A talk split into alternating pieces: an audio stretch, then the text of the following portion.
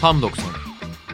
Bülent Kalafat ve Sinan Yılmaz her hafta Süper Lig'in derinliklerine dalıyorlar.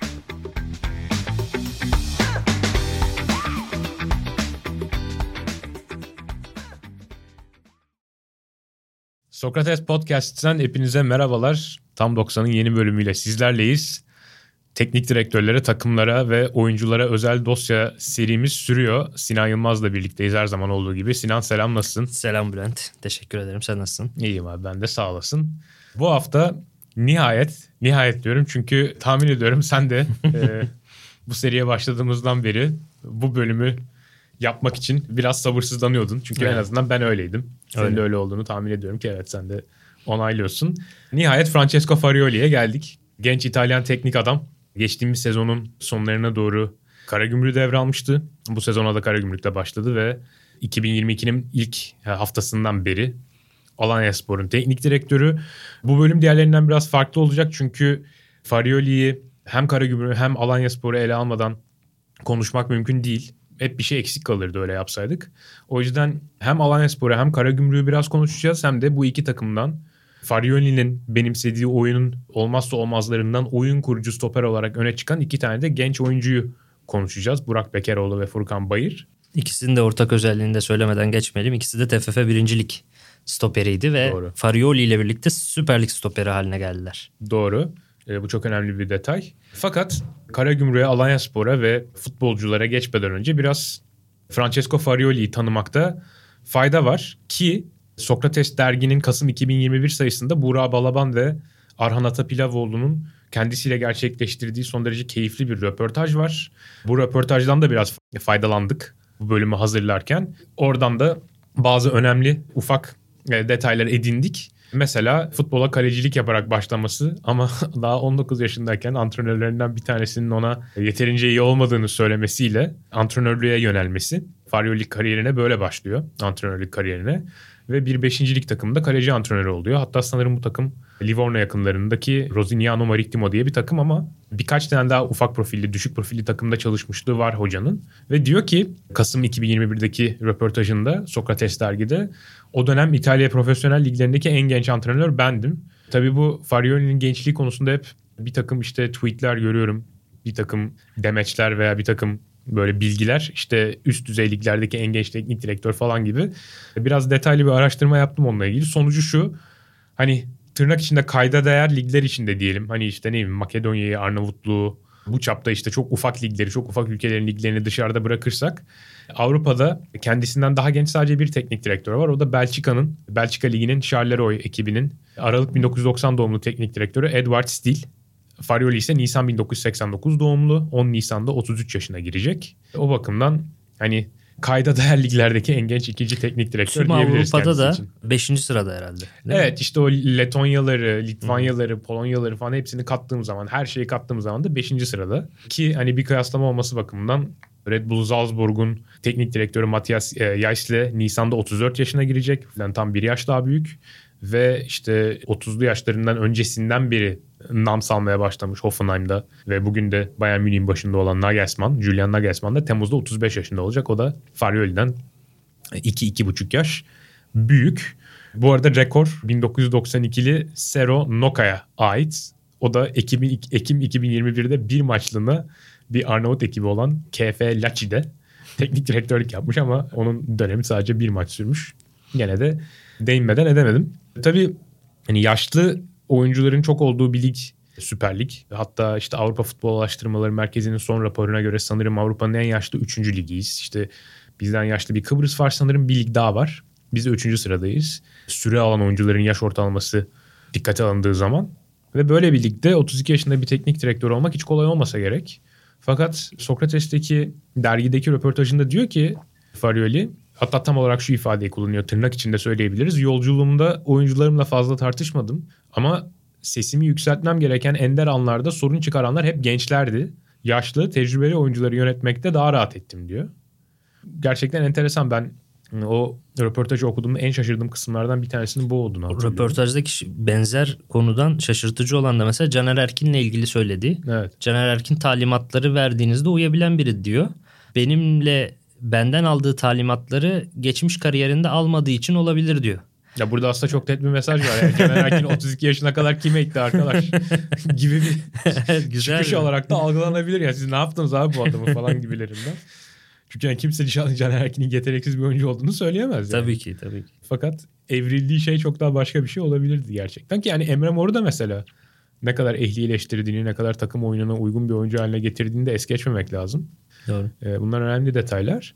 E, Ama kariyerine geri dönecek olursak e, genç Farioli bir yandan üniversitede felsefe okuyor. Bir yandan da kaleci antrenörlüğüne devam ediyor. İtalya'nın alt, alt liglerindeki takımlarda. Ve Aralık 2015'te kendi hayatını değiştiren bir karar aldığını anlatıyor. Bu kararda Katar'daki Aspire Akademi'ye gidip eğitim almaya başlamak. İki seneye yakın bir süre burada antrenörlük eğitimi alıyor. Çok üst düzey, çok kariyerli antrenörlerle tanışma, onların verdiği seminerlere katılma fırsatı buluyor. Conte'ler, Guardiola'lar gibi. Ve bu dönemin sonunda De Serbi'nin ekibine katılıyor. Önce Benevento'da sonra iki sezon Sassuolo'da kaleci antrenörü olarak yer alıyor. Roberto De Serbi'nin eki- ekibinde. Ve e, Sassuolo'daki bu zamanda tabii Merih Demiral da o 2019 sezonunda sanırım Sassuolo'ya transfer olmuştu Merih. O dönemde Merih'le tanışıyor ve İngilizce bilen bir İtalyan olması sebebiyle de hani yabancı oyuncularla bir irtibat noktası haline geliyor. Kulüple yabancı futbolcular arasında. O da Katar'a gitmesiyle olan bir gelişen bir şey. Tabii Katar, Katar'da yabancı dilini gel- e, geliştirmiş. İtalyanca konuşulmadığı için orada. Ve netice itibariyle Cenk Melih Yazıcı, Merih Demiral'ın menajeri ki Alanya Spor'la da ilişkileri son derece kuvvetli olan biri. Alanya Spor'un sportif direktörü gibi şu an. Evet Yani aslında de facto olarak öyle bir vazifesi var. Evet. Alanya Spor'la aslında temas da bu, bu şekilde başlamış kendi anlattığına göre. Ve bunun bir sonucu olarak da 2020-2021 sezonunda Farioli, Çağdaş Atan'ın ekibinin bir parçası oldu.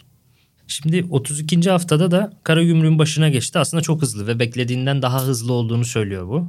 O açıdan Süleyman Urma'ya da teşekkürlerini iletmiş röportajında da. Bu sezonun 16. haftasına kadar kaldı. Son maçı 11 Aralık'ta Konya Spor maçıydı. 1-0 öne geçtikleri maçı 4-1 kaybetmişlerdi. Sezonun 20. haftasında da Bülent Korkmaz'ın ayrılığından sonra yeniden Alanya Spor'un başına geçmiş oldu. Daha önce Çağdaş Atan'ın yardımcılığını yapıyordu orada.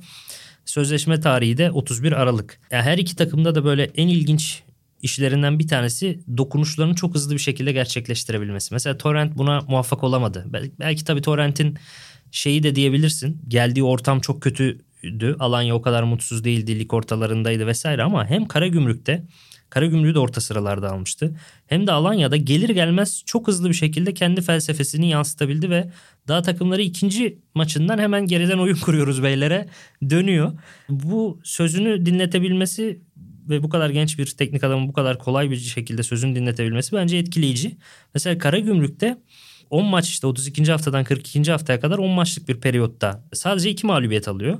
Ve şampiyonluk maçına çıkmış Beşiktaş'ı sahasında yeniyor.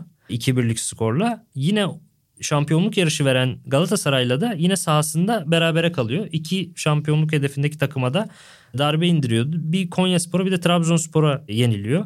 Yani başlangıçları gerçekten etkileyici. Evet Konyaspor'a karşı 5 birlik bir mağlubiyeti var. Ama onun acısını da Denizli Spor ve Gençler Birliği'nden çıkarmışlardı daha sonra. E, iki Evet. takımı alt liglere beşer gollü mağlubiyetlerle uğurlamıştı Karagümrük o dönem. Burada çok çarpıcı e, rakamlar var Sinan.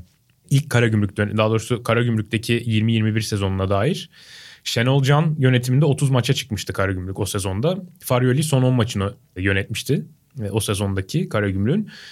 Birkaç tane temel metrikte şöyle farklar oluşmuş mesela. Topa sahip olma Şenol Can dönemi %49'la Fatih Karagümrük 11. sırada. Farioli döneminde %60'la ikinci sıraya yükseliyorlar. Bunun tabii doğal bir yansıması olarak maç başı pas Şenol Can 461 ile 10. sırada. Farioli 584 ile ikinci sıraya taşıyor takımı. Kalecilerin pas uzunluğu bu çok çarpıcı ve Farioli takımlarının değişmez özelliklerinden bir tanesi. Şenol Can döneminde kalecilerin Viviano'nun ortalama pas uzunluğu 41.77 metre. Tam ortada 20 takımın tam ortasında yer alıyor Karagümrük. Farioli döneminde bu 28.36'ya düşüyor ve en kısa pas veren kaleci bir anda Viviano oluyor. Geriden oyun kurulumunun çok Aynı net bir göstergesi. Evet. İşin hücum yönünde de çok çarpıcı değişiklikler var. Şut başına gol beklentisinde 0.102'den 0.138'e fırlıyor takım. 8. sıradayken 2. sıraya yükseliyor. Ve maç başına akan oyundan buldukları gol beklentisinde de yine 1.228'den 1.520'ye yani 8. basamaktan 3. basamağa fırlıyorlar. Takımın hem oyun oynama anlayışı değişiyor hem de bu oyunun sahada tezahür ettiği verimlilik ve gol pozisyonu zenginliği çok ciddi bir şekilde artış yaşıyor. Farioli takımın başına geldikten sonra. Yani kısaca çok kısa sürede oyun gücünü çok net artırıyor. Bu metrikler hep oyun gücünü en kolay anlatan istatistikler olarak söyleyebiliriz. Onların hepsinde çok ciddi bir iyileşme var. Yani 10. sıradan 2. sıraya, 10. sıradan 1. sıraya falan çıkarmış çoğu istatistikte. Ya bu gerçekten tabii zor bir iş ve maçlara başlangıçta çok yoğun ve maksimumlarını vererek başlıyorlar. Bu benim dikkatimi çekiyor. Bilhassa ilk 30 dakikada bir şekilde gol pozisyonları ve goller bulmak gibi bir hedefleri var. Maçlara hiç rölantide başlayalım da ondan sonra açılalım gibi bir planları yok. Bütün güçleriyle başlıyorlar ilk dakikadan itibaren ve daha sonra skoru koruyamayıp puan kaybettikleri de çok oluyor ama ilk golü atma oranları şaşırtıcı derecede yüksek. Ben bütün maçlara baktım. Geçen sezondan bu Alanya'daki son maçına kadar 32 tane maça çıkmış. Karagümrük ve Alanya'da. Karagümrük'te o 10 maçlık periyotta 7 tane maçı karşılıklı gol olmuş. Bunların 6'sında ilk golü atan Karagümrük. Sadece bir tanesinde şey rakibi atmış. O da 42. haftada 5-1 yendikleri Denizli'de ilk golü yemişler. Sonra 5 atmışlar. Düşmüştü zaten o takım. Toplam bu sezonla birlikte geçen sezon 19 tane karşılıklı gol alma maçın 16'sında ilk golü onun takımı atıyor. Alanya veya Karagümrük. Çok çarpıcı bir rakam. Zaten 32 maçın hani karşılıklı gol olmayan maçları hesaba kattığımızda 3 tanesi de 0-0 bitiyor. 32 maçın 22'sinde ilk golü atan onun takımı. 7 tanesinde de işte rakip ya atamamışlar karşılık verememişler ya da ilk golü onlar atmış.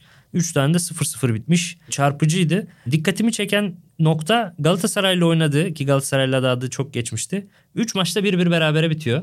3 maçta da golü atıyor ama çok kısa sürede yiyor. Yani bu maçta işte geçtiğimiz hafta oynadı da 43'te atıp 44'te falan yemişti galiba. Çok hızlı.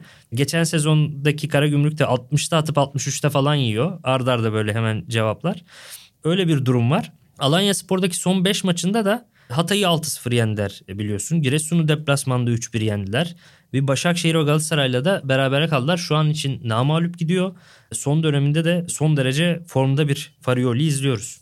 Doğru ve Farioli takımlarının yani Süper Lig'de çalıştırdığı iki takımda da şu ana kadar bıraktığı çok bir çok net bir izden bahsedebiliriz.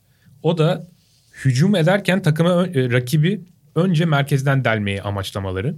Çok nadiren topu 3. bölgeye kanatlar üzerinden taşıyorlar ve ağırlıklı olarak iki bekini de merkeze çekip 6 numaranın önündeki 2 8'i de o 6 numaraya çok yakın konumlandırıp buradan kısa paslarla çabuk bir şekilde rakibin boşluğunu bulup daha sonra topu kanatlara açmak gibi bir hücum anlayışı var. En azından bana öyle geliyor. Farioli'de böyle bir eğilim seziyorum. Mesela bunun bazı çok net örnekleri var. Her iki sezondan da. Misal senin bahsettiğin Beşiktaş'ı şampiyonluk yolunda çok ağır bir çelme taktıkları 11 Mayıs 2021'deki maçta Beşiktaş'a atılan ilk gol.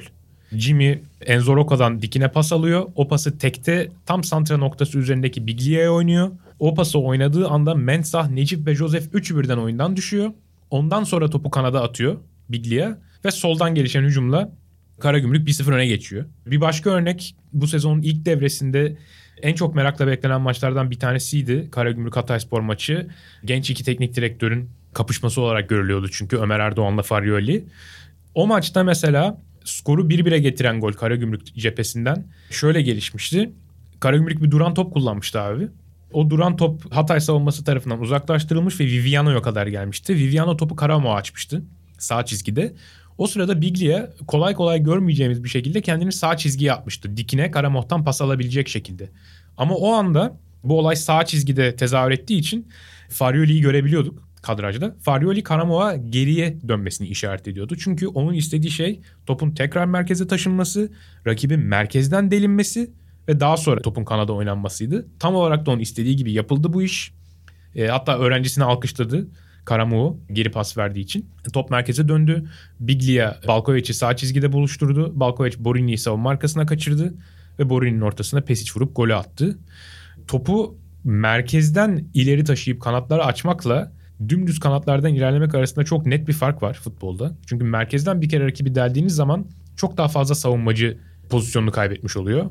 E, topu çok daha tehlikeli bir yerden ileri götürmüş oluyorsunuz. Sanıyorum da Farioli buna çok kıymet veriyor. Bugüne kadar onunla yapılan röportajlarda hiç mesela buna dair bir soru görmedim ben. Belki bir gün kendisine bunu sorar bir röportajcı. Belki bana nasip olur böyle bir şey sorma şansı ama özellikle buna çok dikkat ettiğini düşünüyorum ki bunun uğruna bazen çok büyük riskler de alıyor. Tabii maç sonraları basın toplantısına katılamadığı için kendisiyle çok fazla E, bir de öyle bir şey, Şey var. UEFA. B lisansı var kendisinin. Maalesef pro lisansı sahibi olmak Evet. gerekiyor sanırım. Türkiye'de talimatlar gereği işte maç önü ve maç sonu röportajlara katılabilmesi için ve basın toplantısına böyle bir imkanı yok maalesef. Biraz şekilciliğimize kurban gidiyor orada kendisi. Başka teknik direktörler de var böyle. Emre Belözoğlu gibi mesela veya Nuri Şahin gibi. Fakat konuya geri dönecek olursak abi bazen bunun uğruna çok büyük riskler de alıyor. Bunlardan en temeli o merkezdeki 6 numara işte Biglia'nın ve işte bugünkü Alanya Spor'da e, Joao Novayş'in yaptığı işi o oyuncudan şunu istiyor Farioli. Geriye kadar git sırtı dönük pas al baskı altındayken bile gerekiyorsa o pası al. Bazen de orada kaptırıyorlar. Mesela Beşiktaş az önce bahsettiğim maçta ilk attığı golü bu şekilde buluyor. 1-1 e, yapan golü bu şekilde buluyor. Vida öne kadar çıkıp sanırım Endao'ya basıp topu çalıyor.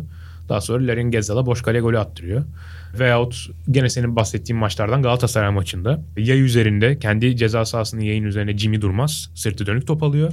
Orada Jetson Fernandez basıyor alıyor topu ve Babel'e çok rahat bir gol attırıyor. Bu riskleri alıyor yani ama şu ana kadarki dönemde getirisi bedelinden çok daha fazla oldu. kesinlikle o riskleri almadan da gelişmiyor diyecektim ben de tam.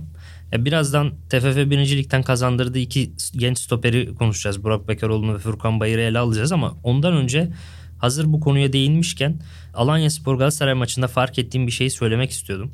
Şimdi Galatasaray'da Peña, Marcao ve Nelson üçlüsü var. Alanya Spor'da da Marafona, Fatih ve Furkan.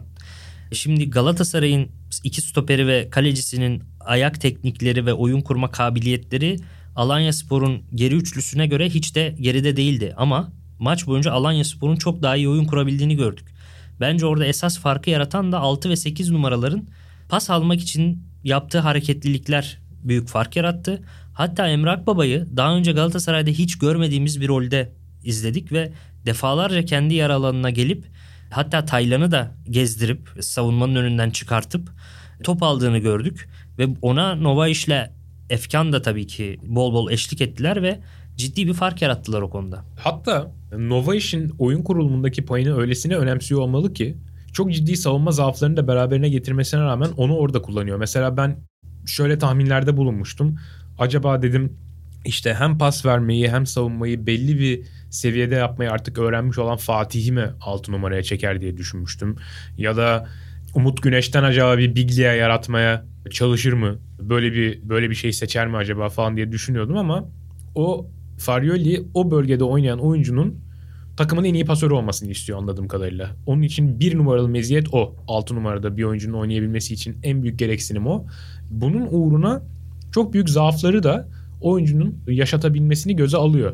E Mesela Giresunspor'dan yedikleri golde Nova için çok net bir pozisyon alma hatası var. Ön direğe kesilen topu çok geriden takip ediyor. Diabate'nin Umut'a attırdığı golü. Ki kariyerinde şöyle bir bakacak olursanız Nova için çoğunlukla hücumcu bir 8 veya 10 numara gibi oynamış. Bir savunma önü, oyun kurucu, orta saha olarak pek tecrübesi olmayan bir oyuncu ki bunu maçlarda görüyorsunuz zaten. Savunmada pozisyon almakta çok büyük zaafları var ama Braga'da Farioli oynamıştı için- galiba. Evet Yanlış doğru. hatırlıyorum? Bayağı ciddi bir Braga kariyeri var. Fakat anlıyoruz ki Farioli için bu çok önemli değil. İyi bir pasör olduğu sürece. Ya şöyle düşündürüyor insanı. Alanya'da Nova iş, Karagümrük'te Biglia böyle çok yetenekli oyun kurucular. Önemli. Ve hatta şey diyorsun işte Galatasaray'da Taylan Berkan o işi kıvıramıyor mu, oyun kuramıyor vesaire diyorsun ama ya Efkan da Bundesliga 3. ligden gelmiş bir oyuncu yani öyle bir kaliteye falan sahip değil. Ve çok büyük ihtimalle şimdi Efkan herkes bayılıyor Efkan'a. Üç büyükler transfer etsin Efkan'ı. Yarın işte Tolga Ciğerci'ye yapıldığı gibi Berkan'a yapıldığı gibi ya bu adam çöp deyip 6 ayda gönderilecek. Salih Uçan'ın örneğini verebiliriz. Mesela geçen sene döktürüyordu. Beşiktaş'ta iki maça çıkamadı. E Berkan geçen sene şeyde Alanya'da bilhassa Bakasetas'ı gönderdikten sonra her maç oynuyordu. Şimdi Galatasaray'da tartışılıyor. Şimdi geçen sene Çağdaş Atan'ın yardımcısıydı Farioli ve Farioli git- gittikten sonra da Alanya Spor'un oyun gücünün düştüğünü ve Çağdaş Atan'la ertesi sezonun başında yolların hemen ayrılmasının nedenlerinden birinin de bu olduğuna dair bir, içeriden bir şeyler duymuştum. Alanya yönetiminden. Yoksa biz de yani hemen hoca değiştirmeyi biz de sevmiyoruz. Zaten geçmişte de böyle bir karnemiz yok. Zırt hoca değiştiren bir takım değiliz ama başka şeyler var diye böyle üstü kapalı konuşmuşlardı. Ve Farioli'yi şey gönderince Karagümrük gönderince Bülent Korkmaz aslında skor olarak hiç de kötü gitmiyor olsa bile yine 8. falan ya orta sıralardaydı. Hı hı. Hemen gönderdiler Bülent Korkmaz'ı ve hemen Farioli ihtimalini değerlendirdiler. O Fenerbahçe ile Beşiktaş'ın ödü koptu. Farioli'yi de- değerlendirmeyelim de İsmail Kartal'ı getirelim diye sanki şey yani yeniden bir şey bulacaklar. Çok büyük bir keşif yapacaklar gibi. Ama Alanya Spor'da çok büyük cesaret örneği gösterdi. Hiç fena gitmiyorken Bülent Korkmaz hayır dediler. Farioli başka bir şey vaat ediyor ve Farioli'yi getirdiler. Şimdi yardımcıyken de Çağdaş Atan'ın yardımcısıyken de kendi oyunu oynattığına dair yine Sokrates'e verdiği röportajda da bir şeyler yapabildim diyor. Yani Çağdaş Atan'la kafaları uyuşmuş ve kendi oyununu oynatabilmiş orada. Ve Berkan'a değinmek istiyorum ben. Çünkü Berkan çok eleştirilince bu Alanya maçında geçen seneden bir maç aklımda. Türkiye Kupası maçı bu. Galatasaray'ın Alanya Spor'a 3-2 elendiği maç. Galatasaray 3 gün önce Fenerbahçe'yi yeniyor deplasmanda Muhammed'in attığı golle. Ligde de liderliği alıyor. En moralli şeyi zamanı Fenerbahçe'yi deplasmanda yenmiş. Ve o maç çıkıyor. Yeni transferinin attığı golle. Tabii evet. Muhammed coşuyor ara. Jetson yeni gelmiş falan. Moraller şeyde evet. tavan. Evet. Orada mağlup oluyorlar Alanya'ya. Alanya 3-2 yeniyor ve Alanya'da en iyi oynayan isim Berkan. Ve Berkan sürekli 6 numarada oynuyor bu arada. Solunda Umut var, sağında da Salih var. Ben de izledim sabah bütün pozisyonları. Ve Berkan müthiş özgüvenli. Her topu alıyor, veriyor. Yine böyle çok yetenekli, müthiş pasör Berkan değil. Hı hı. Ama kendine çok güveniyor ve her seferinde hareket ediyor. Şimdi oradaki 6 numaraların ve 8 numaranın hareket etmesi ve pasa çıkması hepsinden önemli. Hı hı. Yani tekrar YouTube'da da vardır bu arada. Çünkü şeyindi.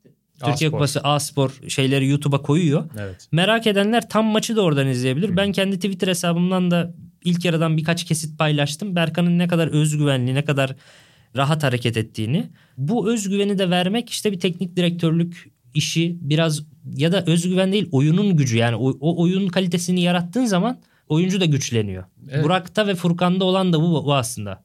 Oyun gücü oyuncuyu da güçlendiriyor. Kesinlikle öyle ve hani bu bahsettiğin dönüşümü Alanya bugünkü Alanya Spor'da Efkan Bekiroğlu ve Emre Akbaba üzerinden çok net okuyabiliriz. Birazdan geleceğimiz üzere stoperler üzerinden de okunuyor zaten Farioli dönemlerindeki takımlarda. Fakat o bahsettiğim maçta mesela Instat verilerine göre 55 pasla en çok pas yapan 3. Alanya sporlu oyuncu Berkan. O Farioli takımlarında olmazsa olmaz dediğimiz stoperlerden sırtı dönük pasları alan oyuncu çoğunlukla Berkan ki onun Salih olmasını bekleyebilirsiniz. Hı hı. Ama Berkan. Umut olmasını bekleyebilirsiniz. Umut Salih ile Berkan'ın önünde oynayan oyuncu zaten o maçta. Çoğunlukla o riskli pası isteyen oyuncu Berkan ve onları da çoğunlukla çok temiz tek toplarla ya kanatlara ya da yanındaki arkadaşlarına aktarmayı başarmış. Ha evet sen de dedin hani böyle 6 numarada her aldığı topla işte Pirlo gibi kanatlara müthiş paslar falan açmamış. Çünkü öyle bir teknik donanımı yok. Öyle bir şey öyle bir şey beklememek lazım zaten Berkan'dan ama bugün geride yani geride kalan süreçte Galatasaray'da gösterdiği pas oyunu performansından çok farklı bir şey. Bu da tam olarak hem senin dediğin gibi hem Berkan'ın top almak için gösterdiği hareketlilikle alakalı hem de Berkan'ın attığı pasları alan oyuncuların o pasları alırken gösterdiği hareketlilikle alakalı. Hatta o maçın 52. dakikasının 16. saniyesinde spiker şöyle bir cümle kuruyor. Berkan çok özgüvenli bir oyuncu diyor. Erman Torol da evet diyor. yani nerede o Berkan nerede bugünkü Berkan? Evet şu anda da şu anda da şey işte baskı geldi Alanya maçında. Hiç kimse pasa çıkmadığı için Nelson doluyken Nelson attı. Çünkü herkes hareketsizdi. İki hareket. kere yaptı onu. Bir tanesinde Nelson topu kornere mi taca mı ne atmak zorunda kaldı. Bir tanesinde yeni top kaybı oldu. O da Peña'ya verdi. Peña uzun vurmak zorunda kaldı. Evet yani burada dediğin gibi oyuncular boşa çıkmaktan biraz kaçınıyor. O da biraz teknik direktörlük işi. Hatta aklıma şeyi getiriyor. Mustafa Denizli'nin söylediği ve senin de çok sevdiğin pas iki kişilik bir hadisedir sözü. Oradaki gizli özne olan 6 ve 8 numaralar aslında pasa çıkmak yani evet. oradaki hadise. Ve yani orta sahadaki oyuncuların kendini sürekli boşa atarlarsa işte o Alanya Spor'daki gibi Efkan'la da Bundesliga 3. liginden gelen adamla da kurabiliyorsun. Geçen seneki Berkan'la da kurabiliyorsun. Ve Farioli'nin takımlarında bunu daha iyi görebiliyoruz ve Farioli yine Beşinci maçından Alanya Spor'da Galatasaray karşı çok net daha iyi oyun kurdu. İki hoca da aynı şeyi oynamak istediği için çok net o gözüküyordu yani Alanya'nın daha iyi kurdu. Hatta bir şansı vardı. O geçen seneden bu takımla çalıştığı için belki biraz daha Tabii. bir avantajı vardır Torrent'e göre ama çok net bir üstünlük kurduğunu söylemek lazım. Efecan gibi çok önemli bir saha içi liderinin Evet, oyun zekası çok yüksek bir adam gerçekten. Alanya Spor'da hala devam ediyor olması ki Efecan hakkında Farioli, Efecan'ın takımda kalması yeni bir transfer yapmamızdan çok çok daha önemli demişti. Efecan'ın adı Fenerbahçe ile anılmaya başladığı zamanda bundan yaklaşık 10 gün önce falan ve bunun devamında Efecan e, Alanya Spor'la sözleşmesini uzatmıştı. E, tabii yani kadronun devamlılığı, teknik direktörün oyuncuları iyi tanıyor olması falan tabii ki çok önemli. Torrent'in bu bakımdan çok ciddi dezavantajları var. Ve İspanyol Hoca gene bu transfer döneminin başında verdiği bir demeçte Farioli'nin Alanya Spor'da oynattığı oyunun kendisinde Galatasaray'da oynatmak istediği oyuna bir benzeri olduğunu zaten söylemişti. Bu bakımdan az önce söylediğin şey aslında bizzat Torrent'in de ifade ettiği bir şey. Ama bu oyunu oynamak için ne olursa olsun bütün şartlar uygun olduğu zaman bile çok iyi stoperler lazım. Bu mecburi. İlk dönemindeki stoperlerine bakıyoruz Farioli'nin Karagümrük'te. Fatih Kuruçuk ki o sezon yerden yere vurulduğunu hatırlıyorum ben Fatih Kuruçuk'un. Özellikle mesela bir Beşiktaş'ta oynadıkları ilk devredeki 4-1'lik Beşiktaş'ın kazandığı maçtan sonra Fatih Kuruçuk'a denmeyen laf kalmamıştı. O zaman 21 yaşında gencecik bir stoperdi. ilk defa Süper Lig'de oynayan. Yanında Zukanovic tamam tecrübeli, güvenilebilir bir stoper. Koray Altınay teknik kapasitesi hiç yeterli olmayan bir oyuncu bu işler için. Evet. Ve Enzo Rocco o da hadi eh diyelim hani Latin Amerikalı falan eli ayağı biraz düzgündür diye ama hani Beşiktaş döneminde hiç bu Farioli döneminde kendisinden gördüğümüz şeyleri vaat etmiş miydi ben hatırlamıyorum. Bu sezon başına geçiyoruz. Tamam Mehdi Benatya gibi çok kariyerli son derece kaliteli bir stoper var. Ama Benatya'dan sadece 4-5 maç faydalanabildi. Devamında Benatya'nın kariyerini bitirmesine, kariyerini bitirmeye mecbur bırakan bir sakatlığı ortaya çıktı. Ne yaptı Farioli? Burak Bekeroğlu ile devam etti Zukanovic'in yanında. Ve Burak Bekeroğlu'nu bambaşka bir seviyeye taşıdı. Benim penceremden bu seviyenin en böyle örnek maçı 24 Ekim'deki Hatay maçı. Maçta o kadar fazla böyle baskı altında soğukkanlı davranıp gerektiğinde topu kendisine baskı yapan oyuncunun arkasına sürerek gerektiğinde Biglia'nın tam böyle rahat bir şekilde kontrol edebileceği noktaya dikine paslar atarak ayağından çıkardı ki devre bittiğinde şöyle bir tweet atmıştım Sinan. Burak Bekeroğlu ve Zukanovic'in bu sezonki maçlarını ikisini de tanımayan birine izletseniz hangisinin 7 yıl boyunca Türkiye'nin alt liglerinde oynadığını, hangisinin kariyerinde yüzlerce Serie A ve Belçika Ligi maçı olduğunu tahmin etmesi imkansız demiştim. Ki yani Zukanovic sezonun deva- sezon boyunca bazen geriye verdiği pasları kısa düşürerek falan çok fena goller yedirdi. Bir Sivas deplasmanı var mesela Karagümrük'ün. Zukanovic böyle evlere şenlik. Burak gene hani iyi kötü idare ediyor vaziyeti.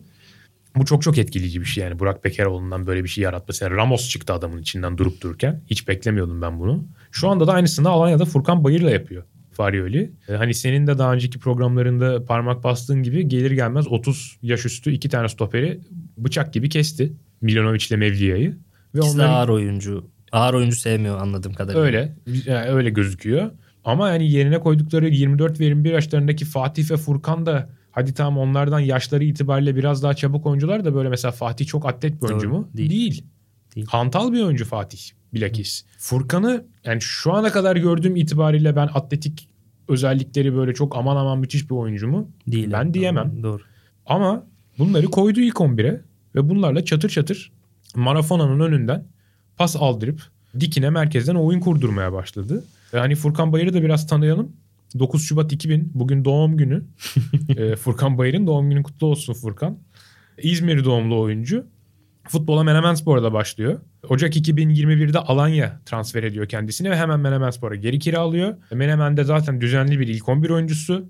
30 küsür maça çıkıyor. 3000 dakikaya yakın süre alıp bu sezonun başında Alanya'ya geri dönüyor. Fakat Bülent Korkmaz döneminde hiç forma şansı bulamamış bir oyuncuydu. Bugün ise takımın değişmez stoperi şu ana kadar ve öyle de sürecekmiş gibi duruyor. Ligde bir dakika bile oynamamıştı ve Farioli geldikten sonra her maç 90 dakika haline döndü. Hani çok keskin bir dönüşüm. Furkan'ın son maçlarına baktım. Son 3 maçına Hatay, Galatasaray ve Giresun maçlarına baktım tekrar.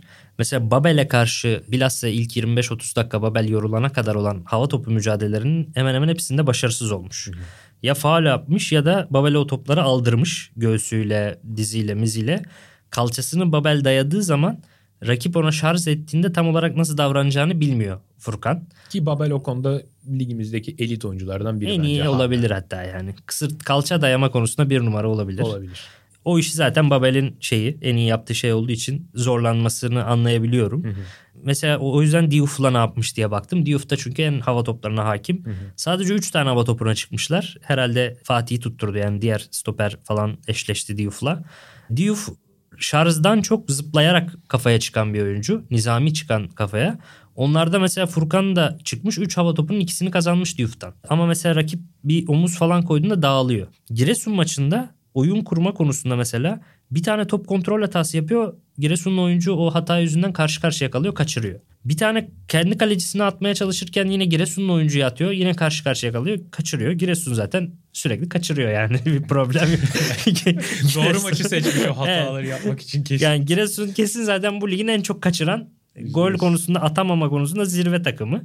%100. Aslında hatalar yapıyor ama hatalar yani öyle çok teknik bir ayağı falan yok Furkan'ın ama ısrarla hocasının dediği oyunu oynamaya devam ediyor. Hatta biraz yani iki tane yüzde yüzlük biri top kontrol bir pas hatası yapmış teknik hata yapmış yani.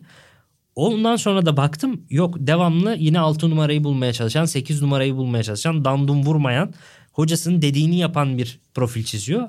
O yüzden de hocası da hata yapılabilir ama önemli olan benim taktiğimin devam etmesi diye düşünüyor belli ki. Doğru. Oynatmaya da devam ediyor. Ki bahsettiğim maçta Giresunspor zaten Alanyaspor'a karşı çok çok etkili bir savunma yapmıştı. Evet. Her ne kadar Alanyaspor maçın başında 2-0 öne geçse de attıkları 2 gol aslında Farioli takımlarının bize alıştırdığı tipten goller değildi. İkisi de çok çabuk dikine uzun paslar atarak yakaladıkları pozisyonlardan golü bulmuşlardı. Yoksa Giresunspor Alanyaspor'u kendi yarı sahasına hapsetmişti ve çıkarmamıştı. Yani o maçta bocalayan tek oyuncu Furkan değildi. Alanyaspor takım halinde çok bocalamıştı o maç. Doğru. Skor çok yanıltıcı da aslında o maçta. Doğru. Yani sonuç olarak şu an itibariyle öyle Furkan çok üst düzey bir oyuncu yine değil. Yine belki başka bir takıma gitse ya bu adam futbolcu değil modeline yine eleştiriler alabilir. Tabii tabii kesin. Ama Farioli oyununu geliştirdiği için gelişen oyunla birlikte oyuncuları da gelişiyor. Tıpkı Burak'ın geliştiği gibi ve Volkan Demirel yönetimindeki Burak Bekaroğlu'nu izlediğimiz zaman aynı seviyede performansı göremiyoruz Burak Bekaroğlu'nda. Furkan'da da yarın öbür gün olabilir ama böyle hocalarla uzun vadede çalışırsan mesela Burak maalesef şanssızlığı Farioli ile sadece yarım dönem çalışabildi. Uzun vadede çalışabilirse mesela Furkan 1-2 sezon çalışabilirse belki Furkan çok üst düzey bir stoper haline gelebilir. Onun da umarım gerçekleşir diye söyleyeyim. Dün akşamki Konya Spor Karagümrük maçını izledin mi kupa maçını? Biraz biraz izleyebildim. Burak Bekaroğlu Karagümrük 4-3 önde. Maçın 90. 90 artısı hatta topu sürerek çıkarıyor. Ama çok büyük bir hata bu. Çünkü Atatürk Olimpiyat Stadı'nın zemini artık tamamen bataklığa dönüşmüş. Deli gibi yağmur yağıyor. Ve Burak Bekaroğlu buna rağmen topu sürerek çıkarıyor abi. Kaptırıyor. Faal yapıyor üzerine. O faalden Konyaspor 4-4 yapan golü atıyor ve maç uzatmaya gidiyor. Neredeyse Burak Bekaroğlu'nun belki de Farioli'den edindiklerini uygulamak için yanlış bir maç seçmesi yüzünden çok iyi bir alışkanlık bir anda çok kötü bir alışkanlığa dönüşmüştü o. Hemen aklıma Farioli dönemi geldi ki zaten bu programa işte notlarını falan hazırlıyorduk. Çok enteresan bir andı o. Yani futbolcular tabii ki saha koşullarına göre, hava koşullarına göre bazen doğru olana kendileri karar vermeleri gerekiyor. Burak orada biraz belki de üst düzeydeki tecrübesizliğine kurban gitti. Ama neyse ki maçı gene de Karagümrük kazanmış oldu. Burak da çok ağır bir bedel ödetmemiş oldu takımına. Son olarak programda değinmek istediğimiz konu da şu. Farioli'ye Karagümrük'teki döneminde özellikle işte o gönderilmesine vesile olan mağlubiyet serisi başladığı zaman kime yenilmişlerdi diye bir hatırlıyorum. Trabzon, Giresun bir de Konya'ya yenilmiş ve gönderilmişti değil mi? Üç tane üst üste mağlubiyet Evet almıştı. son maçı Konya'ydı 4-1. İşte bir takım şeyler beliriverdi. Yoğunlaştı diyeyim eleştiri zincirleri. Bunlardan bir tanesi en ön plana çıkanı çok yan pas yapıyor. İşte kendi yarı sahamda ben de o kadar pas yaparım e, gibilerinden eleştiriler. Ben bu eleştirileri yapanların çok ciddi bir şey ıskaladığını düşünüyorum Sinan. O pasların hepsinin bir amacı var. O pasların hepsine takım halinde Farioli'nin oyuncuları iştirak ediyorlar ve yan paslardan ne zaman dikine rakibi delen pasa geçileceğine 10 oyuncu aynı anda tepki verebiliyor. Bu çok önemli bir şey. Herkes biliyor hangi pasın yana hangi pasın dikine oynanacağını ve dikine oynanacak pas oynanmadan önce o pasın geldiğini pası veren değil ama takımdaki diğer oyuncuların hareketliliğinden görebiliyorsun. bir anda herkes tamam şu anda biz dikine pas moduna geçiyoruz tepkisini verebiliyor. Bu çok önemli bir şey ve bunu Süper Lig'deki hiçbir takım Farioli takımları kadar iyi yapmıyor bana kalırsa. Abdullah Avcı takımları da dahil olmak üzere. Bir de şöyle bir şey var yani 30 yaşının altında sadece bir oyuncusu vardı ilk 11'inde Karagümrük'te. O da Burak Bekeroğlu'ydu. E, böyle bir takımda zaten hani çok tempolu bir futbol oynamasını beklememek lazımdı. Hani o takıma tempo yaptırmaya kalkarsan ne olacağını mesela işte Göztepe Karagümrük maçını açın izleyin. Ne oluyormuş Karagümrük tempo yapınca? Şeye dönüyor işte halı saha maçına dönüyor. Ya sen atacaksın ya ben atacağım. Hani o çok sürdürülebilir bir futbol değil yani. Bir gün kazanırsın ama bir gün 4-0'da kaybedebilirsin. Onun dışında işte yapılan eleştirilerden bir tanesi hep aynı oyun. Hep aynı şeyi oynatıyor. Ezberlendi artık takımlar rakipleri biliyor ne yapacağını falan. Bence bu da doğru değil. E, çok net bir örnek. Altay deplasmanı. Bütün maç çok sıradan gözükse de çok etkili bir hücum kullanarak Altay'ı alt ettiler. O da Karamoğlu Cebrail Karayeli eşleştirmek. Yani fiziksel olarak ligin en güçlü kanatlarından bir tanesi olan Karamoğlu'la herhalde fiziksel olarak ligin gene en zayıf beklerinden bir tanesi olan Cebrail'i sürekli eşleştirdiler. Karamoğlu sürekli aldığı toplarla Cebrail'in arkasına vurup gitti. Bu şekilde golü de buldular. 3-4 tane de çok net gol kaçırdılar. İlk 25 dakikada maçı bu şekilde aldılar mesela. Hani gerektiğinde teknik, gerektiğinde taktik esneklik de gösterebilen bir teknik direktör. Bir de duran toptan hiç gol atamıyorlar diye bir eleştiri vardı. Ki bu Farioli'nin kendisinde farkında olduğu bir durum. Evet. Kasım'da Sokrates'e verdiği röportajda zaten buna değiniyor. Hatta işte o sırada herhalde Buğra'yla Arhan röportajı yaparken arkasında tahtada galiba duran toplar yazıyormuş. Hı hı. İşte onu da soruyorlar. Diyor ki yani evet zaaflarımızdan bir tanesi. Çünkü çok fazla çalışamıyoruz yani. Her şeye çalışmaya vakit yok. Bizde duran toplarda biraz eksiyiz. Akan oyuna çok fazla çalıştığı için farklı farklı şeyler söylüyor Herhalde. ve duran topa zaman kalmıyor diyor. Herhalde öyle. Ama aslında bu da doğru değil. Çünkü 2020-2021'de Karagümrük'ün başında geçirdiği 10 maçta duran toptan 4 gol atıyorlar. Bir tanesi Beşiktaş attıkları ikinci gol mesela. Duran toptan geliyor. Her ne kadar Ensakal'ın orada inanılmaz büyük bir hatası söz konusu olsa da duran top golü mü? Duran top golü. Lens'in attığı iki tane duran top golü var. Bu arada yani Lens'ten de 9 maçta 3 gol bir asistlik performans almış olması gene çok muazzam bir şey. Beşiktaş'ta tukaka edilen oyuncudan. Ama bu sezon çok iyi gitmiyordu işler duran toplar bakımından. Neyse ki Giresun maçında en azından bir tane duran top golü buldular ve Alanya ile oynadıkları değil. Kaybettikleri, Karagümrük'ün başındayken kaybettikleri Giresun maçından bahsediyorum. Orada 1-0 öne geçtikleri golü bir duran toptan bulmuşlardı. En azından bunu da başardı Farioli. Farioli'ye de uzun uzun nihayet değinmiş olduk ki eski programlarımızda sürekli Farioli'nin takımına Karagümrük'te o zaman bol bol değiniyorduk. Ben onun çok etkilendiği felsefeyle ilgileniyordu ve okuyordu biliyorsunuz. Onun çok etkilendiği Immanuel Kant'la ilgili bir şeyden bahsediyor. Mezar taşında bir söz var. Kant'ın bir sözü yazıyor ve o sözü duyduktan sonra hayatının değiştiğini söylüyor Farioli röportajında. Ve o sözde şu İki şey var ki ruhumu hep yeni, hep artan bir hayranlık ve müthiş bir saygıyla dolduruyor. Üzerimde yıldızlı gök, içimdeki ahlak yasası demiş ve bundan da Farioli çok etkilendiğini söylüyor. Bu sözle kapatabiliriz. Ben de ona küçük bir ilave yapayım. Son olarak bir referansta daha bulmuş olalım Sokrates'teki Kasım röportajına.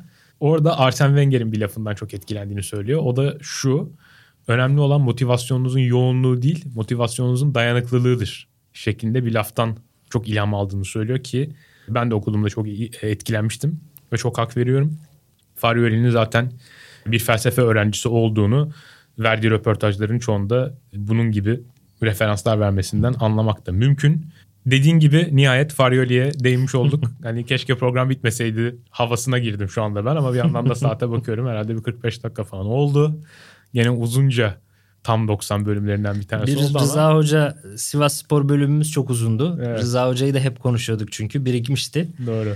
E bir de onun kariyeri de çok birikmiş yani bu daha bir, bir senelik bir kariyer. Rıza Hoca'nın 30 senelik kariyeri olunca o çok uzun sürmüştü ama evet. Farioli de bu kadar kısa kariyerden bu kadar uzun bir program yaptırdığı için de kendisini tebrik etmek lazım. Doğru çok kısa ama dolu dolu bir kariyer şu ana kadar. Başarılarının devamını dileriz ve ben şahsen bir gün üç büyüklerden bir tanesinin ya da Trabzonspor'un başında görmeyi çok isterim kendisini. Umarız bu olur. Ve bu şekilde noktalayalım. Ağzına sağlık abi. Sağ ol senin de. Pazar günü Kasımpaşa ile oynuyor bu arada Farioli. Yine İstanbul'a geliyor. Kendisini koşa koşa izlemeye gideceğim ben de. Heh, güzel. Ve tabii en kısa zamanda basın toplantılarına da katılabilen bir teknik direktör haline gelmesini diliyoruz. Veya belki o, o hale gelmeden önce bizim gereksiz katı talimatlarımız biraz esnetilir. Biz de bu hocaların ne demek istediklerini dinleyebiliriz diyelim. Ve son olarak sizlere de çok teşekkür ederiz dinlediğiniz için. Önümüzdeki hafta Tam 90'ın yeni bölümüyle tekrar sizlerle olacağız. Kendinize iyi bakın. Hoşçakalın.